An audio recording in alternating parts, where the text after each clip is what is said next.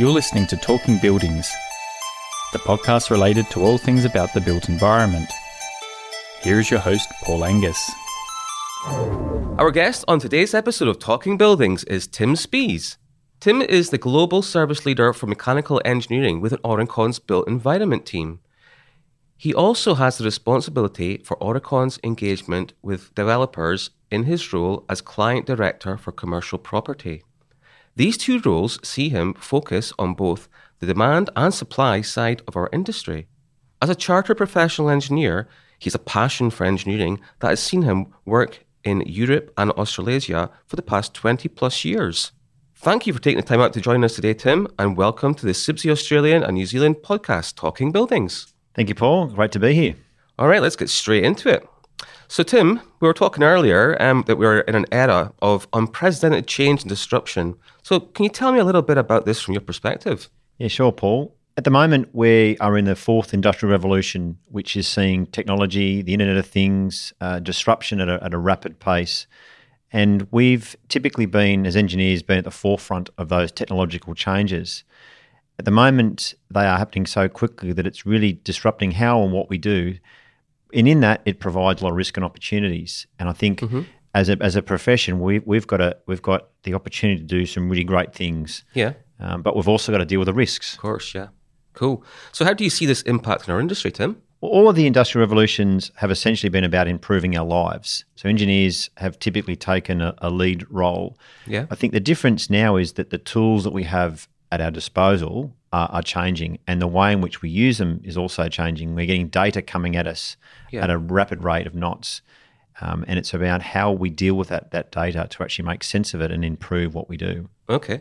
So you're talking about tools. Can you elaborate a little bit on these? Yeah, look, the, I mean, as, as, I mentioned, the data is is something that that we're increasingly seeing more and more data and mm-hmm. and people wanting data, but it's it's the quality of the data that's important. Yeah. Because if we're going to use that data to automate or to um, derive some form of outcome, mm-hmm. it's got to be the right level of data. So I think yeah. the tools that we have really is around the data and, and it's the analysis and the machine learning, potentially algorithms that sit alongside that, and, and potentially even uh, AI yeah. that, that, can help us do a, do what we do in a, in a better way. Okay, yeah. So, but we've always had tools to help us make decisions, and these are just more sophisticated than those we've been able to use before. So, what's different? Previously, we would establish rules, refine them, and, and then use them to make decisions. But now, more than ever, we need to challenge these rules and, and focus more on the outcomes. Mm-hmm. Um, typically, we've set rules, and then those rules have been our guiding principles. But yeah. those rules, in some of the things that we do now, are now not sufficient for us to do to, to make sense of the world that we currently live in. Yeah. Um, and, and a new approach to design that actually considers the people that use the spaces we create as opposed to the hard and fast rules of, of the past. Okay.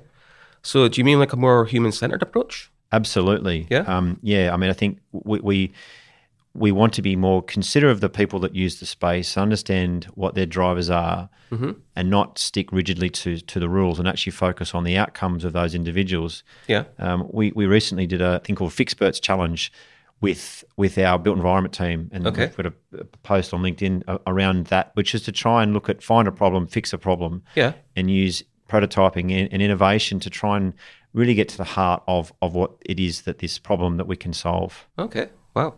So, reflecting on your comment that the previous industrial evolution has been more about improving human life, how do you continue this trend in the current era? Well, as engineers, we need to be brave and we need to challenge the status quo and challenge the norms. And, and just because something was the right answer yesterday doesn't mean it's going to be the right answer for tomorrow. Of course. Yeah. Um, we need to educate our stakeholders because a lot of those people don't understand exactly what it is they want. Yeah and and if we stick blindly and rigidly to to what they think they need without questioning them, we're going to end up with the wrong outcomes. Mm-hmm. Um, we need to provide frameworks and a culture that encourage innovation and not and not have a draconian way of contractually forcing us to do certain things, but mm-hmm. actually encourage people. Okay. Um, so if we look at the IT industry, the likes of Google, Facebook, Amazon, what can we learn from the way that they approach design? Interestingly, they're not really client focused. That they're what you call client obsessed. They they yeah. they they don't see problems in the same way that, that traditional um, in, in, the built environment mm-hmm. has seen it. They get obsessive about fixing a problem, yeah. and, and that's we could learn a lot from that in the way that we we go about our our day to day lives and, and our engineering, so that it's not just about focus but obsession. Yeah. And that sounds like a bad thing, but it's actually not. It's actually a good thing. Yeah. Have you got an example on that, you think? Yeah, well, Amazon Alexa, um, for Oh, those most people would, would be aware, Am- Amazon Alexa is a device that you talk to in your home. Mm-hmm. Now, um, as I understand it, Amazon were looking at the ways in which they could increase the amount of products they sold. Right. So uh, there's a there's a there's a friction point there. If you're typing things in your phone or your iPad or your computer, Uh-huh. that happens. That that's not a typing is not a natural. Um, it- you have to learn that. Yep. Speaking, talking, yes, you learn it, but it but it, it's a natural for humans. It's natural. So if you can talk to a product Yeah. and buy something via that methodology, Yeah. you're more likely to sell more products. So they they saw there's a friction point, a mobile phone or an iPad. How do I er- eradicate that friction point?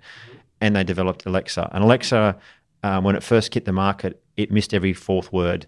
Now I think it's in the high 90s. So it's almost at the point where its intelligibility is at at the same level of a human. Uh-huh. So that idea of obsession is Yeah. we, we want to remove this point of friction, and they went to town on that, and that's what they've that's what developed. And, and Google has a very similar product in their Google Home. Okay.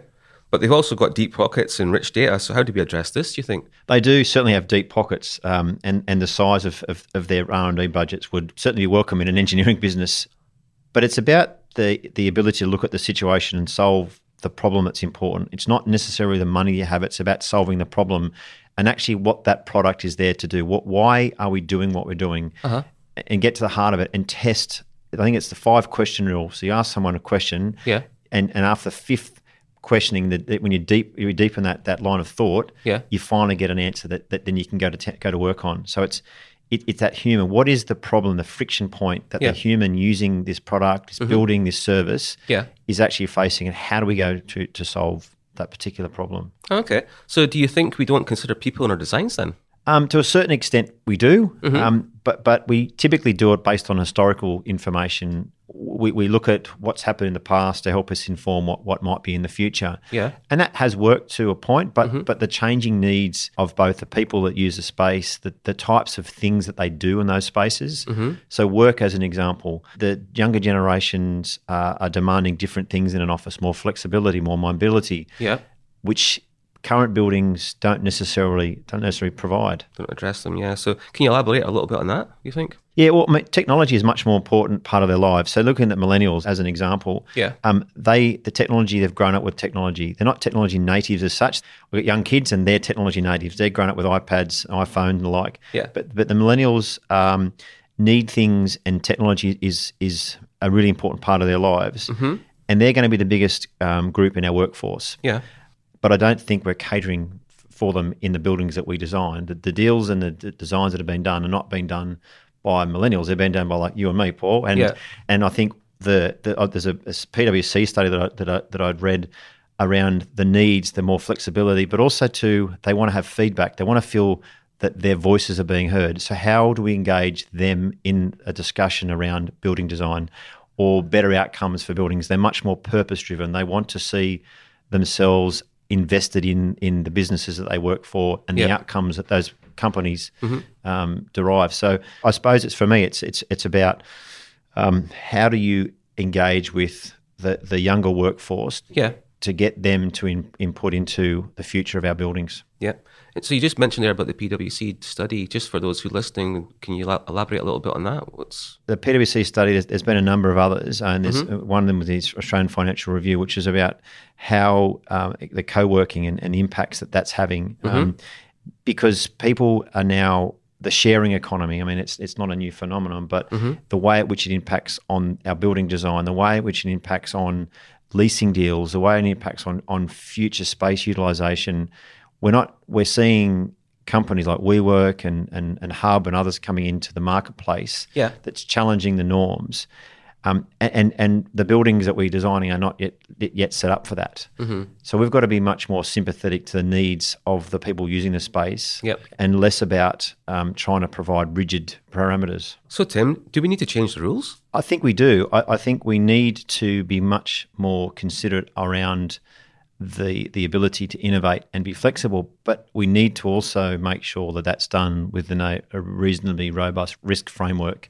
Um, we would have seen recent failures in buildings, and that's sort of I think what's what that will do is it will provide a bit more rigidity in some of the planning and some of the design solutions that are being employed. Yeah. But we can't let that change the need for us to innovate and uh-huh. and and allow us to be more flexible. And that's not just in terms of the engineering fraternity, but that's that's, that's cradle to grave. That's the whole mm-hmm. supply chain. Clients need to be thinking more about what it is they want out of buildings Yeah. and work more collaboratively with with the design teams. And the design teams need to be more open and more and question more um, and actually understand what this building is, is being used for. What's the purpose? What's this being being hired to do? What's the job to be done? Yeah. Um, I'm actually reading a book here. It's called Competing Against Luck, um, which is around uh, by Clayton M. Christensen. Which Yeah. I'll give a plug to my boss here for uh, for recommending it. It's a really great book because it talks about how you look at what's the what's the job to be done. What is this building or this this facility being used for? What is our client engaging us to do to support their needs? And, and I think that we need to be more considerate about that, but we also need to make sure that what we do is, is safe and um, energy efficient. I mean, there's Yeah. another concern we've got with, with the way we build buildings is, is energy efficiencies. Yeah. So, what role do you think as engineers we have to play? Look, I think we have an amazing opportunity. Um, as I started off this discussion around, we're in the fourth industrial revolution, and Yeah. engineers have always been at the forefront of, of change. Uh-huh. And we have a really great opportunity to reshape the future, rethink about how we help our people and our clients. Um, and, and as engineers, we've always been really good thinkers. We've been able to look at a, a situation and come up with a with a better solution Yeah.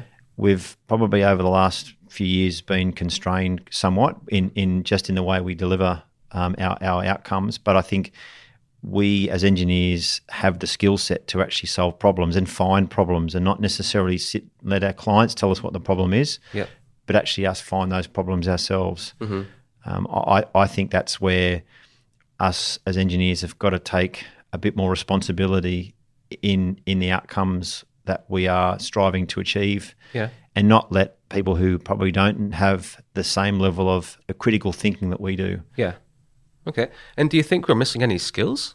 Uh, yeah, I, I think traditionally our backgrounds have been heavily science and, and technology focused, which which is for good reason. But these days, we need a greater level of softer skills to navigate the future. We need to be more um, compassionate, more understanding, more, more more questioning or more critical questioning of our of our clients and the people that work we work with. Yeah. um, because the data's coming at us, but we need a, we need a level of, of human understanding about what that data is telling us. Mm-hmm. Because essentially, data in itself is is a, has a bias.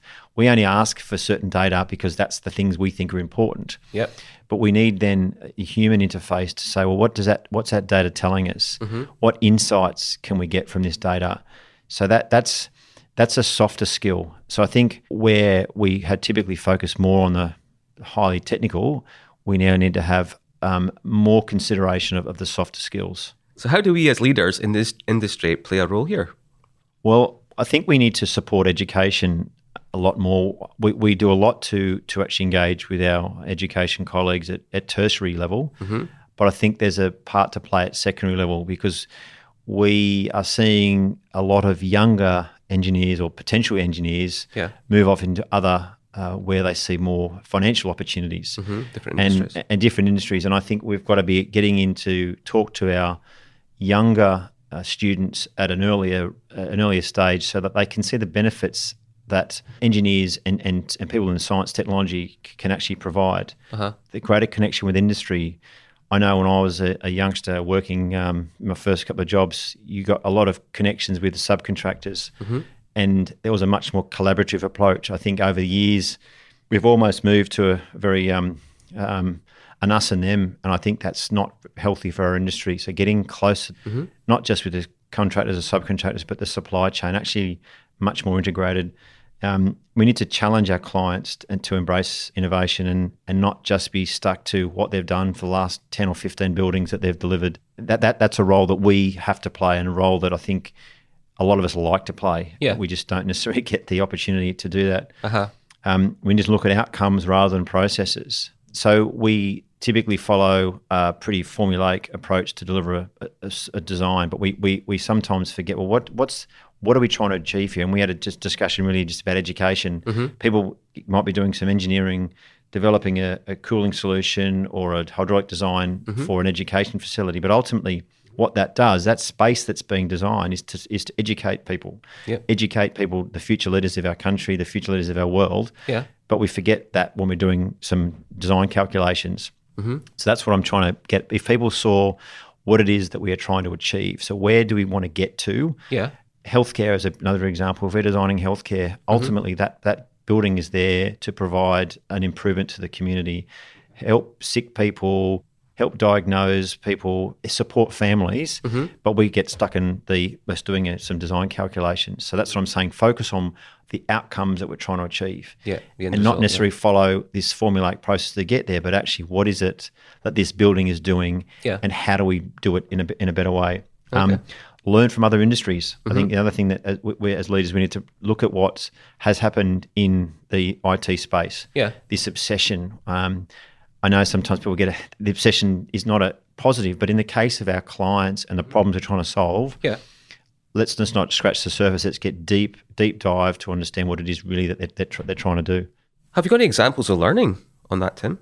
Yeah, I I think one of the the lessons I've learned and starting to understand a bit more about is how we experiment more in engineering. And and when I mean experiment, I don't mean sitting there with a couple of test tubes, Uh-huh. um, like you did in chemistry class at school, but actually looking at some ideas around how we could better solve our clients' problems Right. in a, a, non-traditional way. So experiment, fail fast, fail often um, is probably not, I'm not the first person to coin that phrase, but Yeah. giving people permission to try something. Our clients also want to have better outcomes. They want innovation, Yeah. but they're also working within rigid frameworks. What I'm, I think, the examples really is how do we how do we help our clients get somewhere that they want to get to, but in a different way, and actually test the the thinking with them early. And they may say yes, that's a great idea. They may say no, we but we unless we try, Yeah. Um, because we want to encourage our our younger staff, our younger uh, engineers coming into our industry, that it is actually a right to question and challenge, Of course. um, and and to continue iterating on that. But what about what about the cost? Everyone's like sort of you know fear orientated as well, isn't it? So you know if you're trying to experiment, it's it's obviously going to be a little bit of time there to. Look, that that that is a, a challenge. Yeah. Um, we work in a very commercial world, but if we keep doing the same old same old, we're not going to get any any better outcomes. So if we really are to innovate and to get an, an out, outcome that's is better for everybody, we, we can't just continually follow the same old same old. Um, yes, and it does co- cost money, and I'm not suggesting we take on the the Google approach where a day a week you're allowed to have some Google time Yeah. um, because what that did, there was I think there was hundreds of thousands of prototypes or, or, or ideas that had, had been tested to a certain level, but just been thrown in the bin. Mm-hmm. So what we want to do is be able to test things, but within a, in, in a framework. Yeah. We like to have frameworks as mm-hmm. engineers, so it's giving people some permissions, but giving them some guidance. So what Yeah. is it we're trying to achieve, mm-hmm. and let's test some ideas within certain parameters to get a better outcome. Mm-hmm. That's what I'm saying here, Yeah, yeah. And, and that and that does we're time, right? We're, most of us working in a, in a time related business, so it's Yeah. about our time. So if you give people some time, Mm-hmm. if people are more engaged with the work they're doing, Yeah. they're more likely to provide a better outcome or, or a better solution for our clients. So Of course. Yeah. um, I, I don't necessarily think it's a question of cost, it's some time. Yeah. And if people are really engaged with this, Mm-hmm. they'll spend their own discretionary time. Um, that's what we want. Of course. Yeah. The other thing is is the is looking at an experiment with, with, around the property industry, and the property industry is is a, is a is an industry that's been operating in a very similar way for for quite a long time. There's there's not there's not been a lot of um, disruption in that industry. We still leasing deals are still done the same way. We develop design briefs in a very similar way. We, we design and construct buildings in a very similar way. Yes, there's some technology overlays, but we, we we have followed a very similar path for, for many years.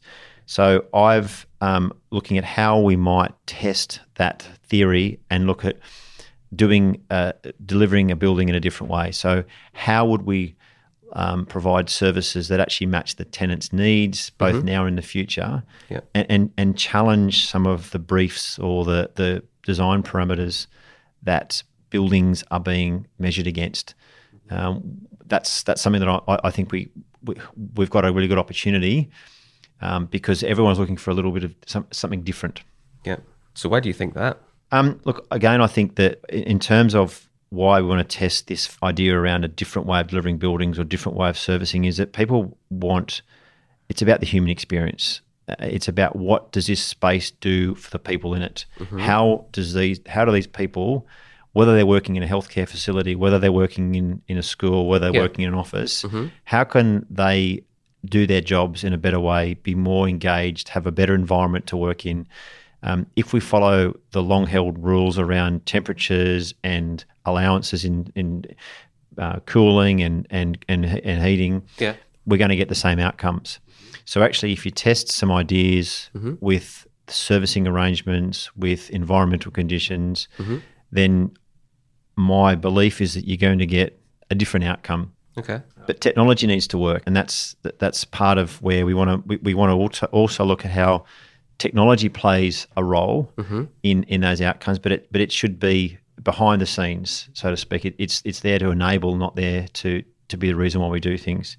And you look at say what what the, the some of the spaces that we provide typically are pretty vanilla. Mm-hmm. How do we provide uh, what we need now, but but also when these buildings are ten years old, how do we still make them relevant? So, what does that mean for us? Well, we, we're living in a period of unprecedented change, and and this presents us with a once in a lifetime opportunity for us to, to shape the future. We need to grab it, grab the bull with both horns here, and and not wait for others to to disrupt what we do. I mean, you look at the examples in, in the tax industry or the, the, the hotel industry, Airbnb and, and Uber. We don't want to be that business or the, the group of people that are disrupted. We want to be the ones that are, are the disruptors. So what we've got to be doing is is understanding what it is that where where we can influence, where these um, the opportunities that present themselves, where we can align ourselves with a better way of doing it, and actually use the the skills that we've got as engineers to to get to a point where there is a better way, right? And thinking differently about the way we do things and embracing change. I mean, change is inevitable. Yeah. It's just it's happening a lot quicker than it has done for for, for many many years. So, Okay. how do we get in front of that? Just before we finish, Tim, uh, can I ask you? You you um, uh, presented in our uh, recent seminar series over in Auckland. I was just wondering how your what your experiences were and what your key takeaways were from that. Yeah, thanks, Paul. I just got back actually this morning from from Auckland. So I Yeah. sat in the tarmac for an hour and a half was fantastic. so my experience this morning wasn't great. Yeah. Um, my experience yesterday in Auckland was that we have a very uh, an amazing group of young a- and senior engineers in our industry. Yeah. What we've probably got to do is harness that energy in a better way. So we had some discussion. I presented on smart precincts, intelligent precincts. We had some discussion on on the future. There was some discussion around data, cyber security. I think it's a great great series. Um, Yeah. Something we've really been proud of, and we're actually presenting one again in, in Brisbane. So Yeah. I'm looking forward to that. Uh-huh. Um, but what I did also learn is that if we work together more often and we discuss and debate and collaborate, I think as a profession and as a community, we're going to be a much better place. We typically, on projects, it's quite competitive. But if you actually step back and think, well, what is it we could offer together Yeah. that's greater than the sum of the, the, the two parts? Uh-huh. Um, I know in in in some part it, collaboration is is pretty much commonplace, but a lot of the times we don't. So I think one of the things I took away from it is that we're building up a really strong network of people that understand that have different views that can get to a, a different place, but together you, you're much better than than than if you did it alone. Um, so I'm looking forward to uh, to tomorrow, and then we've got uh, next year to consider. So Of course. looking forward to it. The next series, Yeah. I think we- I think we're a good topic next year. Yeah, defo. Alrighty, thank you very much for your time, Tim. It's been a pleasure talking with you today. You provided some fantastic insights and key takeaways for our listeners. We'd like to thank you. Thanks, Paul. Been uh, great to be here, and um, yeah, hopefully do it again sometime. Cheers. I'm Paul Angus. Thank you for tuning in. You've been listening to Talking Buildings. You've been listening to Talking Buildings, a CIBSE Australia and New Zealand production. You can download previous episodes or subscribe to future ones by searching CIBSE Talking Buildings. That's C I B S E on your favourite podcast app.